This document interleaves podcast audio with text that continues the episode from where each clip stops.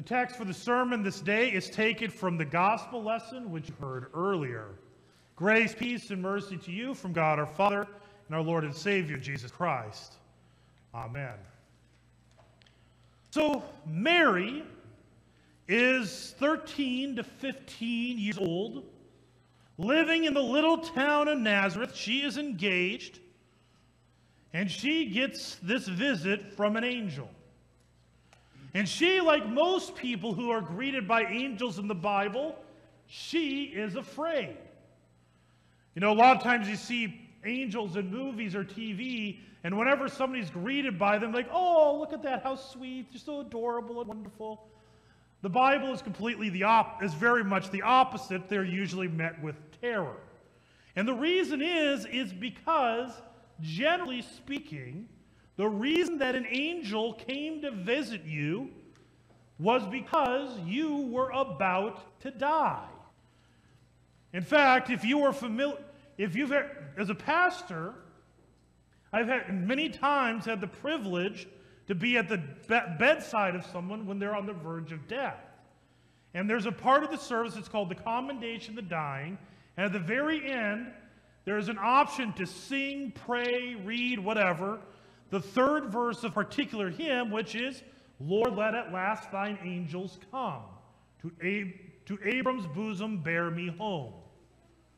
Confessing what we read in the, the parable of Lazarus and the rich man, that angels, when you die, will come to take you home.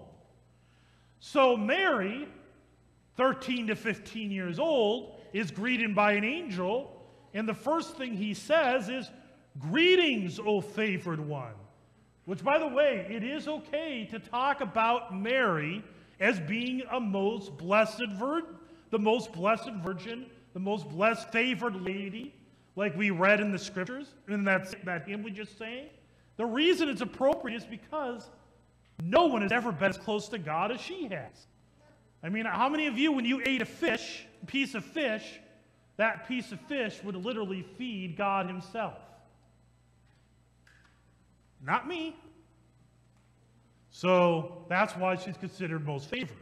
But he says, Greetings, O favored one, the Lord is with you. She was greatly troubled.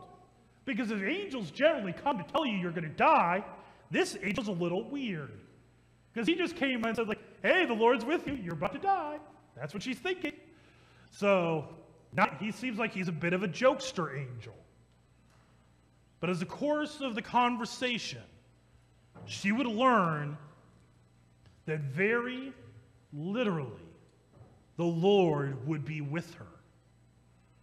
For she would learn that she, of all the people, would be chosen to be vessel. That there's the hymn, Savior the nations come. In one of the verses, it talks about her womb was the throne of God for nine months. Jesus, the King of kings, the Lord of lords, the one who spoke everything into existence, would be in her womb. When the angel said, The Lord is with you, it was very literal. And these would be words that would be extremely comforting to her and as well to Joseph. I mean, think about it. If for those any of you girls who are 13 to 15 years old, imagine if you found out you were pregnant. How well would that go in this day? Mary found out she was pregnant. She became pregnant. It's not very easy to say, "Oh, I'm virgin." She is. But how many people are going to believe that one? And she's going to have to travel from Nazareth all the way to Bethlehem. Which, to give you perspective, if you want to get an idea of what it would have been like to travel from Nazareth to Bethlehem, what you do is get in your car and drive to Council Bluffs. And when I say drive, use the Loess Hills Scenic Byway. Drive that entire route, which, by the way, it is very beautiful. But go drive that, and um, while you're driving that, imagine that you didn't have the roads, you didn't have a car, there were no bridges to go over any of those rivers, And it is just as hilly as it is, it is as hilly as it is, and you are going by a donkey. How, how does that journey sound? That is the kind of trip that Mary went on to get to Bethlehem. She would need those words, the Lord is with her. But that phrase, the Lord is with you, should actually be a very familiar phrase to you.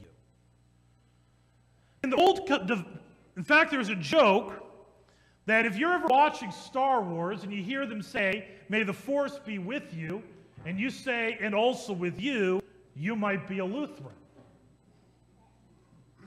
And the reason is, is we've heard that phrase, the Lord be with you, so many times. In fact, in the old divine service, the old service from TLH, page 15, if any of you remember that, there was three times you would hear the exchange of the Lord be with you.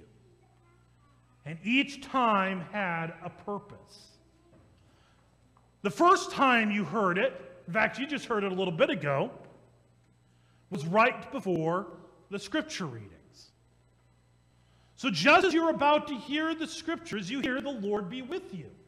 Now there's a temptation to say, may the Lord be with you. And the reason was, was because back in the 40s, when the hymnal was put together, the word may was a soft command. In other words, when you said, may the Lord be with you, the Lord was with you. But somewhere, because language is as goofy as it is, meanings of words change.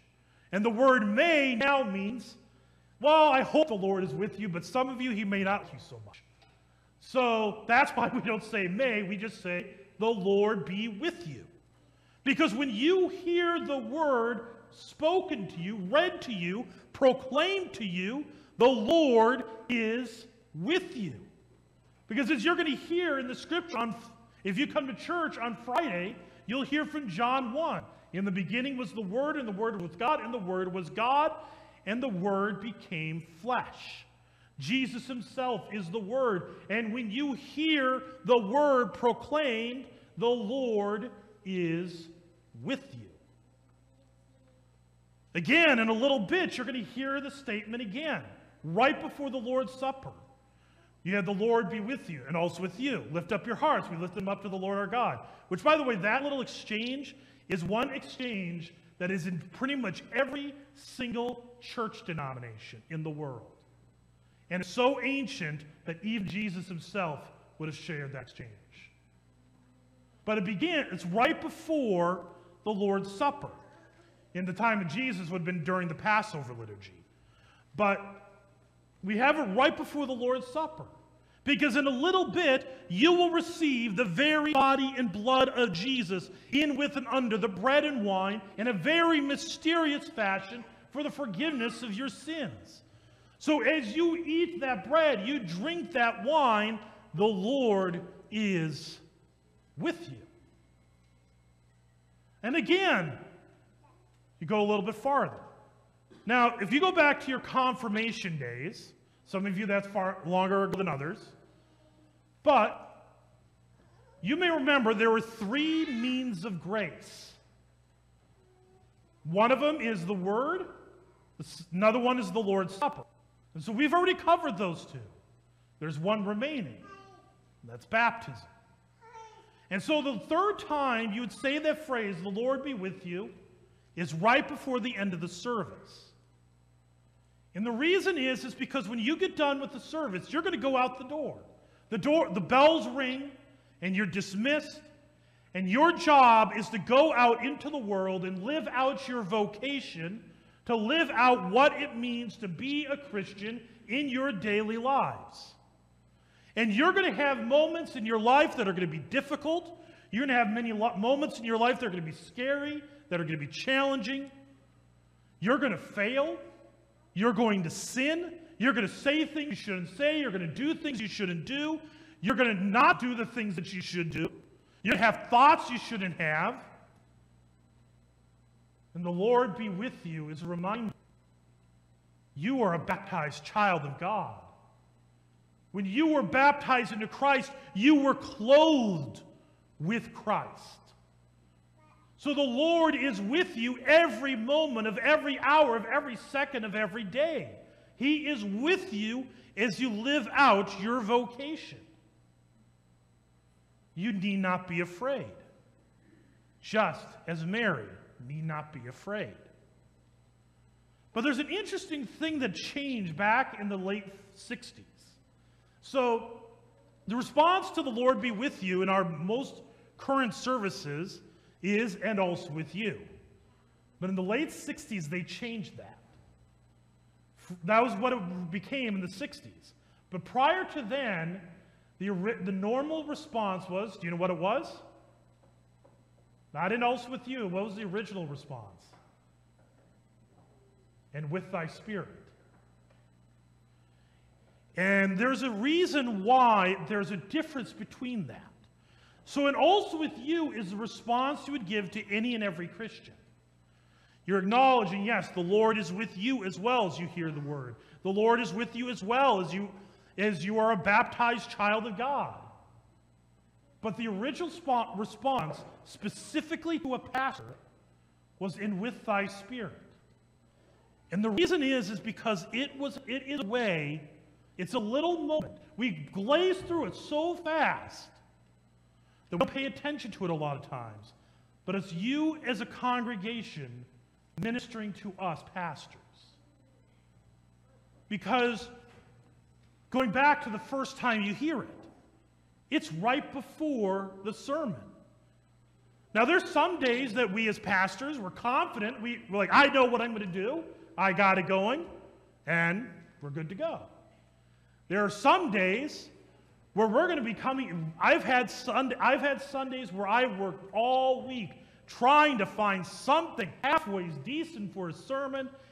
And I get to the day, right before, get within an hour of the service, I still don't know what I'm going to preach. And I stand there and I just pray up to God. I'm like, God, if you'd have something to say, you better say it. Because I have no clue what I'm saying today. And those are what we call Holy Spirit sermons. And it comes out, and the sermon is happens. Or then there's those other moments where we preach a sermon and we preach and we're like, boy, that was a clunker. I can't believe I preached that one. And somebody comes up and says, that was really powerful. And I'm like, wow, God.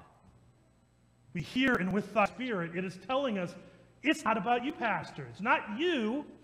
The Holy Spirit works in you. We hear it before the Lord's Supper. Because again, as pastors, sometimes we don't, a lot of times we don't really think about it. We kind, we kind of have this, sometimes we just kind of go through the motions. See, pastors, we are sinners. We fail, we have, we have failings just as anyone else. And sometimes you go through service after service. I've been a pastor for seven years. I don't know how many services I've done at this point. Pastor Cito, in case you don't know, he'll be at 30 years this summer. Just a little heads up. I don't know if he knows that even, but but anyways, who knows how many services he, how many services he's gone through? But sometimes you go through so many, you find yourself just kind of going through the motions, and you don't even think about when you come, get to the Lord's Supper is who am I to be doing this? I am, I am bring, bringing the very body, blood of Jesus in with and under the wine for the forgiveness of sins. Who am I to do this? In your words and with thy spirit is telling us it's not about you. It's about Christ, his word, and his promise. We already know from the scripture he can use a donkey to deliver it. He doesn't need you. Trust in him. And again, you hear it at the end of the service. We hear it at the end of the service. Because who knows what the week may bring? We might be at the bedside of somebody in their final hours. We may be there when somebody is, we find out that they have, a, have cancer or whatever, and we're struggling with what do we say? You want to say the absolute best and wisest words you could ever come up with. And a lot of times those come up about 20 hours later when you're in, in bed, when you're there with them. And or sometimes you'll have your blunder moments like saying the wrong name at a wedding reception last night. I did not do that. Just kidding. And by the way, I went online, I found out a whole slew of other pastors had good stories about their own moments. But you ha- we'll have those moments. And so, in With Thy Spirit is a reminder that He walks with us throughout our weeks. That little phrase, the Lord be with you, with thy spirit, is a ministry to you and ministry to us as pastors. The Lord is with us in our journeys. Do not be afraid. He was with Mary, He was with Joseph, He carried them all the way through. He, he was with them so that he would be with you. He was with them so that he may go to cross, shed his blood, and die for you. He was with them so that he may bring forgiveness to you and so that he would be with you through every moment of every hour of every day, even in the most challenging of moments, even when you're afraid, when you're sick, when you are weak, when you're falling apart. He is with you. He is keeping you strong. He is with you through all eternity to him who is with you be all glory. Amen. The grace, peace, mercy of our Lord and Savior Jesus Christ keep you in the one true faith to life everlasting. Amen.